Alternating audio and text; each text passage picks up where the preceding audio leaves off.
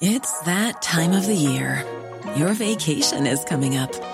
You can already hear the beach waves, feel the warm breeze, relax, and think about work. You really, really want it all to work out while you're away. Monday.com gives you and the team that peace of mind. When all work is on one platform and everyone's in sync, things just flow wherever you are. Tap the banner to go to Monday.com.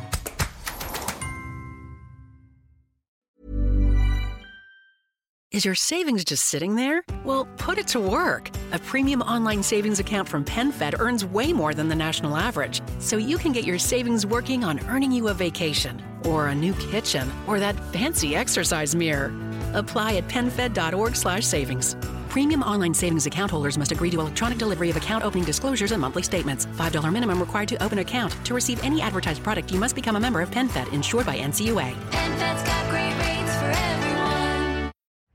Javier Conde 455 pregunta, ¿tiene el liberalismo alguna solución a la máxima producción de petróleo y de materias primas?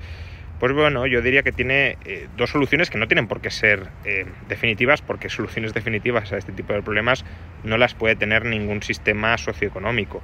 Ahora, sí son eh, soluciones de, de carácter institucional que contribuyen, si lo queremos, a maximizar la probabilidad de que estos problemas tengan solución.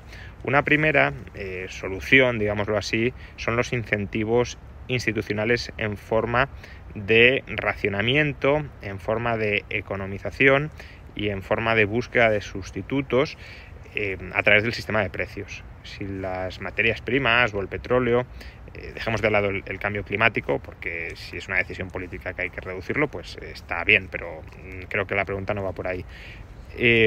Pues eh, si empieza a escasear el petróleo y las materias primas, ¿qué sucederá? Que subirán de precio. Al subir de precio, ¿qué ocurrirá? Pues que se buscarán sustitutos para las mismas o se buscará una forma de economizarlas, es decir, de destinarlas a los usos más, más valiosos. Eh, por tanto, esa es una forma, si lo queremos, estática de tratar de solventar o de disminuir la incidencia del problema. Eh, luego tenemos incentivos institucionales más de largo plazo, si hay un problema de carestía de estas materias primas, institucionalmente el capitalismo es un sistema de descentralización del conocimiento, donde hay experimentación para buscar pues eh, nuevas formas de generar energía, por ejemplo, o nuevos materiales, es una forma de experimentación descentralizada.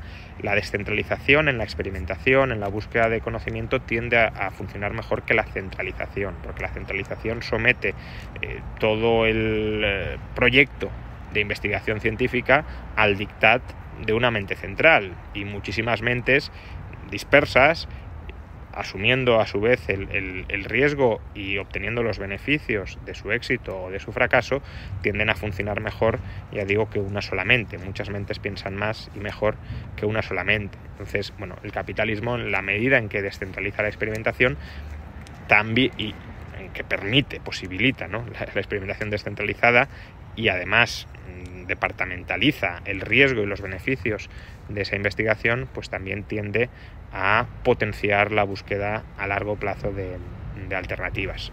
Ya digo, no son soluciones que necesariamente nos vayan a conducir al éxito, pero que sí maximizan la probabilidad de ese éxito o si lo queremos minimizan la probabilidad de fracaso.